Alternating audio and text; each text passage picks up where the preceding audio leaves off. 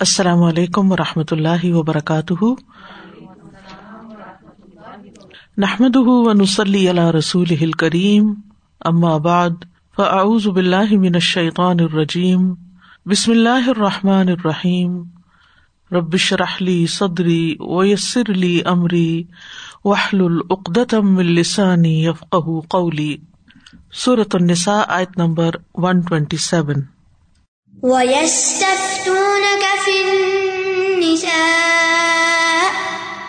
قل الله يفتيكم فيهن وما يتلى عليكم في الكتاب في يتامى النساء في يتامى النساء اللاتي لا تؤتونهن ما كتب لهن ما كتب لهن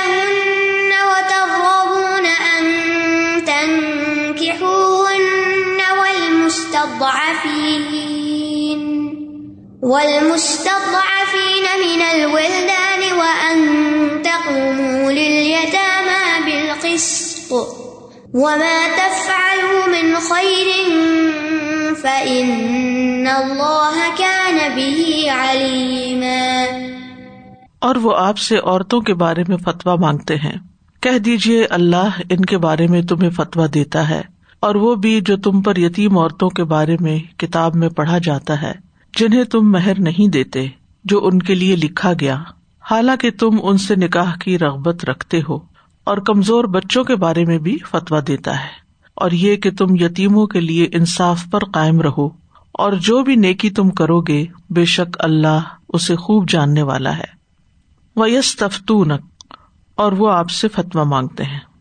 مانگنے والے کون ہیں؟ صحاب کرام۔ اور کس سے مانگ رہے ہیں؟ رسول اللہ صلی اللہ علیہ وسلم سے۔ اور کیا مانگ رہے ہیں؟ ایک مسئلے کا حل یا ایک سوال کا جواب۔ یستفتون کا لفظ استفتا سے ہے۔ استفتا کہتے ہیں فتوا طلب کرنا۔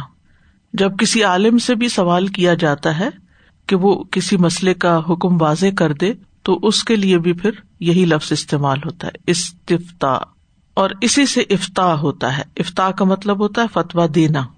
یعنی شرعی احکامات میں سے جو مشکل اور ناقابل فہم چیز ہو، اس کو بیان کرنا، اس کو واضح کرنا، یہ فتوا کہلاتا ہے۔ روز مرہ کے دین سے متعلق احکامات تو تمام مسلمانوں کو معلوم ہوتے ہی ہیں، جیسے وزو کے بارے میں، نماز کے بارے میں، تیمم کے بارے میں، جو عام پریکٹس ہوتی ہیں ہماری۔ لیکن کچھ معاملات ایسے ہوتے ہیں کہ جو روز مرہ کے معاملات سے متعلق نہیں ہوتے، خاص مواقع یا خاص لوگوں سے متعلق ہوتے ہیں یا وہ گہرے شرعی احکامات ہوتے ہیں جن کی سمجھ بوجھ ہر انسان کو نہیں ہوتی۔ تو اس کے لیے پھر کسی نہ کسی عالم سے رجوع کیا جاتا ہے۔ تو اس سے جب رجوع کیا جاتا ہے تو اس سے فتوا مانگا جاتا ہے۔ وہ جو جواب دیتا ہے وہ فتوا ہوتا ہے اور دینے والے کو مفتی کہا جاتا ہے۔ صرف یہی نہیں کئی اور مقامات پر آتا ہے یس النا کا آپ سے سوال کرتے لیکن خاص طور پر یہاں یس تفتون کا لفظ آیا ہے۔ تو یس تفتون کا فن نسا عورتوں کے معاملات میں آپ سے فتوا مانگتے ہیں۔ یعنی نبی صلی اللہ علیہ وسلم سے یہ فتوا مانگتے ہیں۔ اللہ سبحان تعالیٰ نے یہ واضح نہیں فرمایا کہ انہوں نے کس چیز کے بارے میں فتوا طلب کیا یعنی عورتوں کے کس معاملے کے بارے میں۔ یعنی ان کی شادی کروانے یا ان کے ساتھ شادی کرنے یا ان کی وراثت یا ان کو تجارت کرنے کے معاملے میں فتوا چاہیے۔ لیکن علماء کہتے ہیں کہ یہ آیت ایک خاص سبب سے نازل ہوئی۔ اور وہ سبب کیا ہے؟ اس کے بارے میں اروا بیان کرتے ہیں جو حضرت عائشہ کے بھانجے ہیں کہ حضرت عائشہ نے اس آیت و یس تفتو نقف نسا کے بارے میں بیان کیا ہے کہ یہ آیت اس آدمی کے بارے میں نازل ہوئی جس کی پرورش میں یتیم لڑکی ہو اور وہی اس کا والی و وارث بھی ہو، اور وہ یتیم لڑکی اس کے مال میں حصہ دار بھی ہو۔ یہاں تک کہ کھجور کے درخت میں بھی۔ اب وہ شخص خود اس لڑکی سے نکاح کرنا چاہتا ہو، کیونکہ اسے یہ پسند نہیں کہ کسی دوسرے سے اس کا نکاح کر دے، تاکہ وہ اس کے مال کا حصے دار بن جائے، جو لڑکی کے حصے میں ہے۔ تو اس وجہ سے وہ اس لڑکی کا کسی دوسرے شخص سے نکاح نہ ہونے دے، تو ایسے شخص کے بارے میں یہ آیت نازل ہوئی۔ کہ وہ اس کے مال پر قابض ہونے کے لیے خود اس سے نکاح کرنا چاہتا ہے۔ لیکن جب عورتوں سے متعلق بات ہوئی تو اس صورت میں عورتوں سے متعلق کئی احکامات ہیں۔ تو اللہ سبحان تعالیٰ نے عورتوں کے حقوق کو خود پروٹیکٹ کیا ہے۔ کل اللہ یفتی کم فی ہن کہہ دیجیے کہ اللہ تمہیں ان کے بارے میں فتوا دیتا ہے۔ لیکن یاد رکھیے کہ اللہ تعالیٰ کو ہم مفتی نہیں کہہ سکتے۔ اللہ تعالیٰ کا نام مفتی نہیں ہے۔ اکثر علماء یہی کہتے ہیں کہ اللہ تعالیٰ کے جو افعال ہیں، ان سے ہم اللہ تعالیٰ کے نام ڈرائیو نہیں کر سکتے۔ جیسے اللہ تعالیٰ فتوا دیتا ہے تو اس کا یہ مطلب نہیں کہ اس کو مفتی کہیں گے، یا اللہ تعالیٰ کھلاتا ہے، پلاتا ہے تو ہم یہ نہیں کہیں گے کہ اللہ تعالیٰ متعم ہے۔ اللہ کا نام نہیں ہے یہ۔ ٹھیک ہے؟ یعنی یہ بات یاد رکھنی چاہیے۔ اللہ تعالیٰ کے نام اور صفات کون سی ہیں جو یا تو قرآن مجید میں بیان ہو گئی ہیں، اللہ تعالیٰ نے خود بیان کی ہیں، یا پھر رسول اللہ صلی اللہ علیہ وسلم نے ان کو بیان کیا ہے۔ اپنے پاس سے ہم اللہ تعالیٰ کا کوئی نام نہیں رکھ سکتے۔ یہ عقیدے سے متعلق بات ہے۔ اس بات کو ہم سب کو اچھی طرح واضح کر لینا چاہیے، کیونکہ بعض اوقات ہم کہتے ہیں اللہ تعالیٰ سب سے بیسٹ انجینئر ہے نوزب اللہ ایسا نہیں کہنا چاہیے۔ یا وہ آرکیٹیکٹ ہے۔ یا کائنات میں مختلف جو غذائی مواد وغیرہ ہوتے ہیں ان کے بارے میں کہ اللہ نے اتنی اچھی اچھی چیزیں پیدا کی، تو نیچر فارمیسی، تو اللہ تعالیٰ کو نوزب اللہ فارماسسٹ کہہ دیا جائے۔ تو یہ نہیں کہہ سکتے ہم۔ تو کل اللہ یفتی کم فی ہننا کہہ دیجیے اللہ تمہیں ان عورتوں کے بارے میں فتوا دیتا ہے۔ یعنی فتوا تو نبی صلی اللہ علیہ وسلم سے طلب کیا گیا تھا، لیکن جواب اللہ تعالی صادر فرما رہے ہیں۔ اور نبی صلی اللہ علیہ وسلم بھی جو فتوا دیتے ہیں، وہ دراصل اللہ سبحان تعالی کی دی ہوئی رہنمائی سے دیتے ہیں، اپنے پاس سے نہیں دیتے۔ اور یہاں پر کل اللہ یفتی کم لفظ اللہ کو مقدم کیا گیا ہے۔ اس سے فتوے کی اہمیت پتہ چلتی ہے کہ یہ فتویٰ اللہ دے رہا ہے۔ اس بات کا احساس دلایا جا رہا ہے کہ جن احکامات پر یہ آیت مبنی ہے ان کی پابندی کرنا لازم ہے۔ یعنی جب کسی معاملے میں اللہ تعالی کا حکم آ جائے تو پھر کیا کرنا چاہیے؟ اس حکم کی تابے داری کرنی چاہیے، تعمیل کرنی چاہیے۔ اس کو سیریسلی لینا چاہیے۔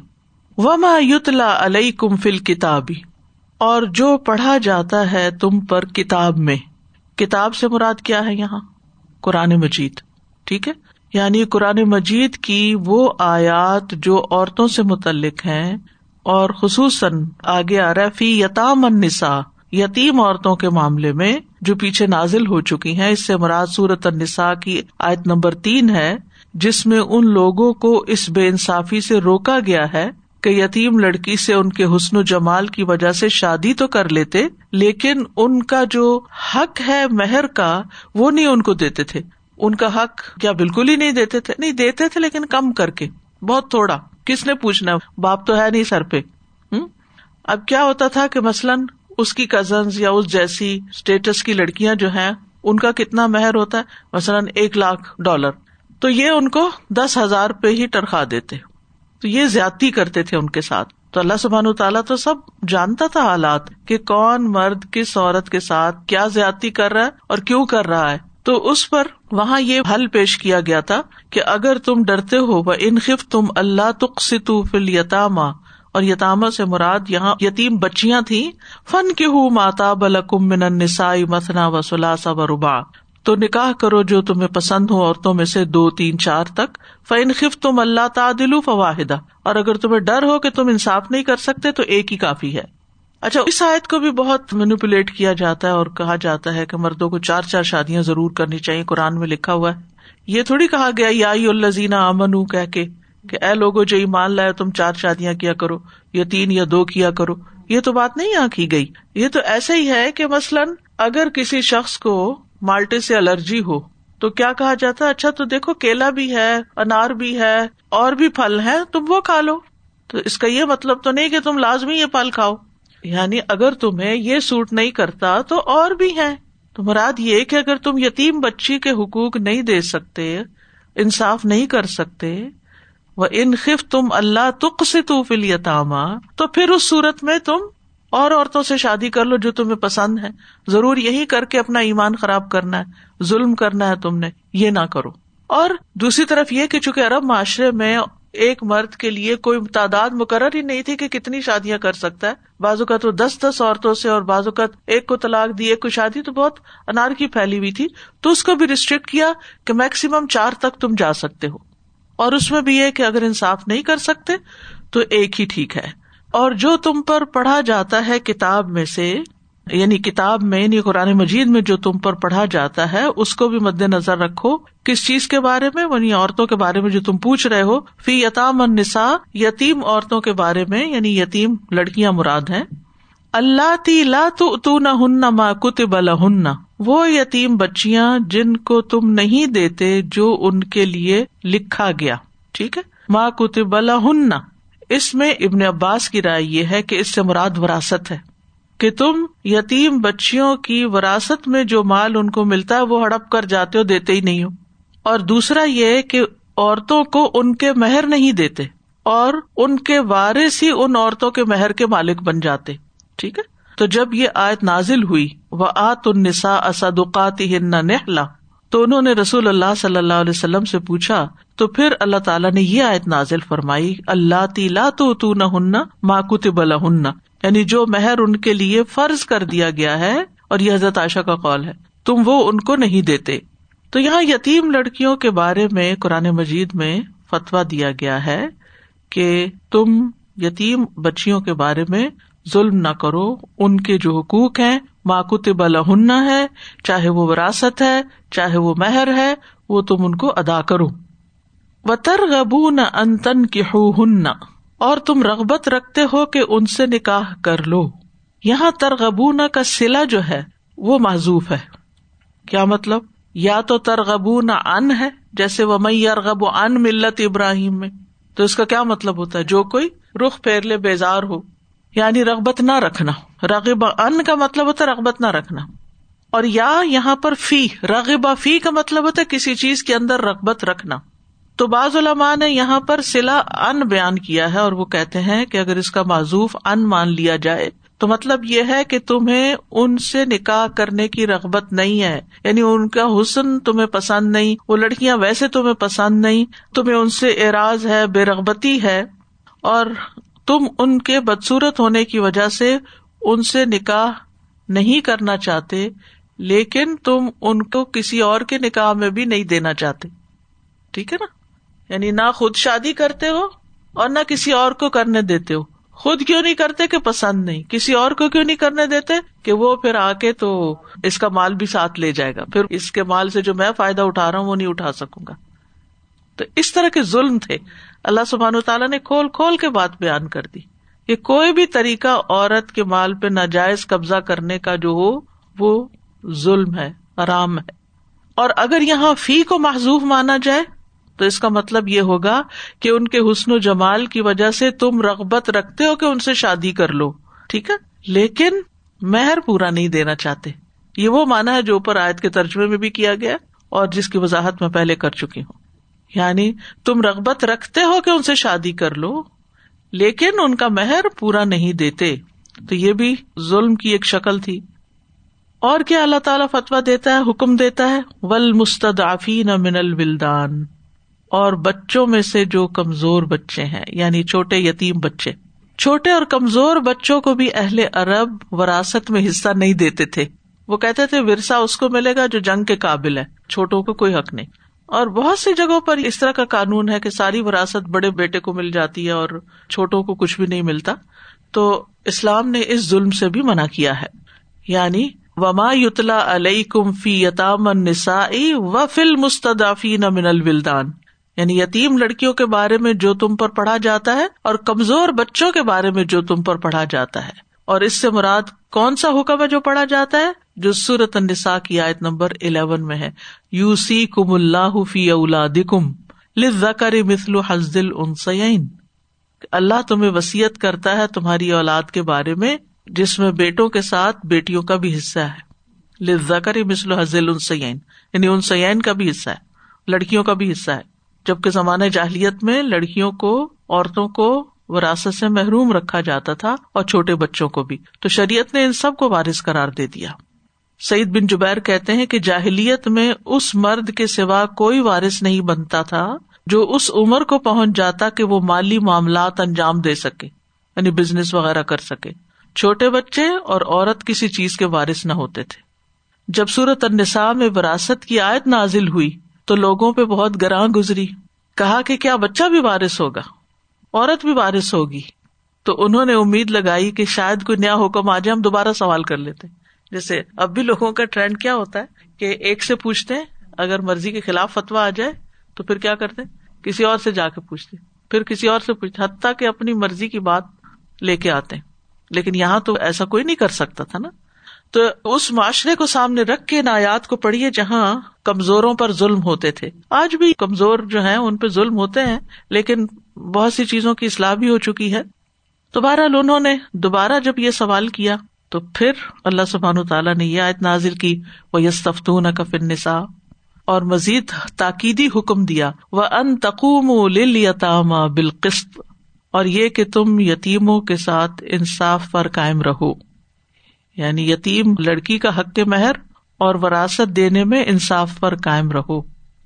حضرت عائشہ کہتی ہیں، اس سے مراد وہ یتیم بچی ہے کہ جو ایک شخص کی کفالت میں ہوتی، وہی اس کا وارث ہوتا۔ اگر حسین اور دولت مند ہوتی تو اس کے ساتھ نکاح کی رغبت رکھتا، لیکن کم مہر دیتا، جتنا اس معیار کی عورتوں کو دیا جاتا تھا۔ اور اگر عورت کے مال اور حسن و جمال کے کم ہونے کی وجہ سے دلچسپی نہ ہوتی، تو اس کو چھوڑ دیتا، اس کا خیال بھی نہیں رکھتا تھا۔ تو ہر معاملے میں ہمارا دین ہمیں انصاف کا حکم دیتا ہے۔ یعنی ہر چیز میں ان کے ساتھ انصاف برتو۔ حتیٰ کہ اگر تم انہیں اپنے ساتھ کھانے میں شامل کر رہے ہو تو بھی انصاف کرو اور ان کا مال جلدی جلدی نہ کھا جاؤ کہ بڑے ہو جائیں گے۔ اور یتیموں پر انصاف کرنے میں یہ چیز بھی شامل ہے کہ ان سارے احکامات کی پابندی کی جائے جو یتیم کے حقوق کے بارے میں اللہ تعالیٰ نے ہمیں دی۔ کئی آیات ہیں قرآن مجید میں یتیموں کے حقوق سے متعلق۔ ان کے مال کی حفاظت کی جائے۔ جب بالغ ہوں تو مال حوالے کر دیا جائے۔ ان کے مال کو ناجائز طریقے سے نہ کھایا جائے۔ اور ان کے حقوق میں یعنی اگر نکاح وغیرہ ہو تو اس میں حق تلفی نہ کی جائے۔ رسول اللہ صلی اللہ علیہ وسلم نے فرمایا، اے اللہ، میں دو ضعیفوں کا حق مارنا حرام کرتا ہوں، یتیم کا اور عورت کا۔ یعنی عورت کا حق مارنا حرام کرتا ہوں۔ تو عورت کے حقوق میں حق تلفی جو ہے یہ حرام ہے نبی صلی اللہ علیہ وسلم کے اس حکم کے مطابق۔ پھر فرمایا، وما من فن اللہ کا نبی علیما اور جو بھی تم نیکی کا کوئی بھی کام کرو گے کوئی بھی بھلائی تم کرو گے تو یقیناً اللہ اس کو خوب جاننے والا ہے۔ اللہ کو سب پتا ہے تم نے کس کے ساتھ کیا خیر اور بھلائی کا معاملہ کیا ہے۔ من خیر میں ہر بلائی کا کام شامل ہے۔ خواہ یہ خیر انسان کی اپنی ذات تک محدود ہو یا وہ خیر دوسروں تک جاتی ہو۔ خواہ خیر کا کام مالی ہو یا علمی ہو یا جسمانی ہو یا کوئی اور۔ یعنی انسان مال کے ذریعے کوئی نیکی کمائے، کسی کو دے، کوئی خیر کا کام کرے۔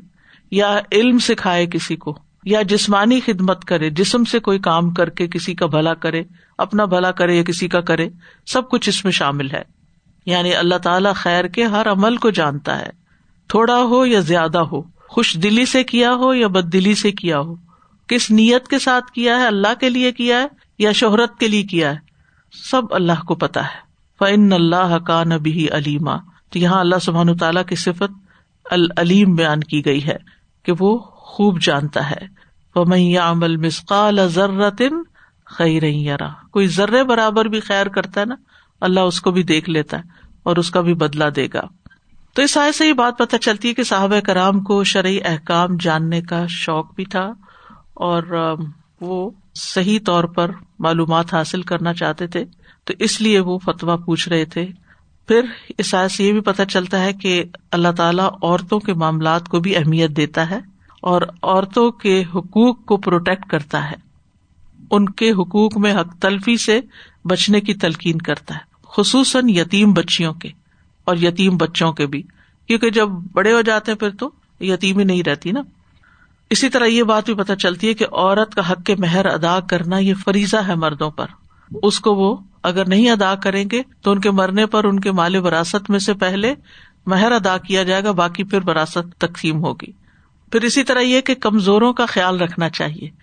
یعنی ایک اسلامی معاشرے کے اندر وہ لوگ جو اپنے حقوق کے لیے خود کوشش نہ کر سکتے ہوں، دوسرے لوگ جن کی کوئی سے ہو یا کوئی انفلوئنس ہو، ان کو آگے بڑھ کر دوسروں کی مدد کرنی چاہیے۔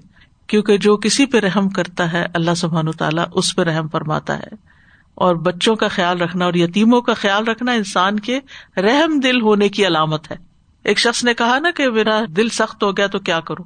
آپ نے اس کو کیا حکم دیا تھا؟ یتیم کے سر پہ ہاتھ پھیرو، کیونکہ جب انسان دیکھتا ہے اتنا چھوٹا بچہ اس کا کیا ہوگا؟ اس کا باپ نہیں یعنی اس کی تعلیم کا کیا ہوگا؟ اس کی شادی کا کیا ہوگا؟ یعنی وہ سارے فرائض جو ماں باپ پورے کرتے ہیں، کون پورا کرے گا؟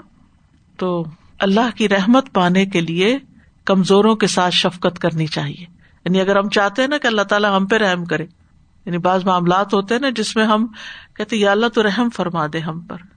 تو اس میں کیا کرنا چاہیے؟ ایسے کمزور، یتیم، مسکین اور جو قابل رحم لوگ ہوں، ان کے ساتھ رحم کرنا چاہیے۔ چھوٹے بچوں کو پیار کرنا چاہیے۔ آپ کو یاد ہوگا کہ نبی صلی اللہ علیہ وسلم نے اس شخص کے ساتھ ناراضگی کا اظہار کیا تھا جو کہتا ہے، میرے دس بچے اور میں نے کبھی ان کو بوسا نہیں دیا۔ اور پھر یہ ہے کہ معاشرے کے جتنے بھی کمزور طبقات ہیں، خادم ہوں، غلام ہوں، عورتیں ہوں، بچے ہوں، ان سب کے ساتھ من خیرن میں سب آ جاتے ہیں۔ پھر اور ایک مسلمان کی حیثیت سے ہم سب کو بھلائی اور نیکی اور خیر کے کاموں میں سبقت کرنی چاہیے۔ اور اللہ کی خاطر کرنا چاہیے کیونکہ فن اللہ کا نبی علیما اللہ کے یہاں سب ریکارڈ ہو گیا اور وہ لازمی بدلا دے گا۔ اللہ کسی پر ذرے برابر بھی ظلم نہیں کرتا۔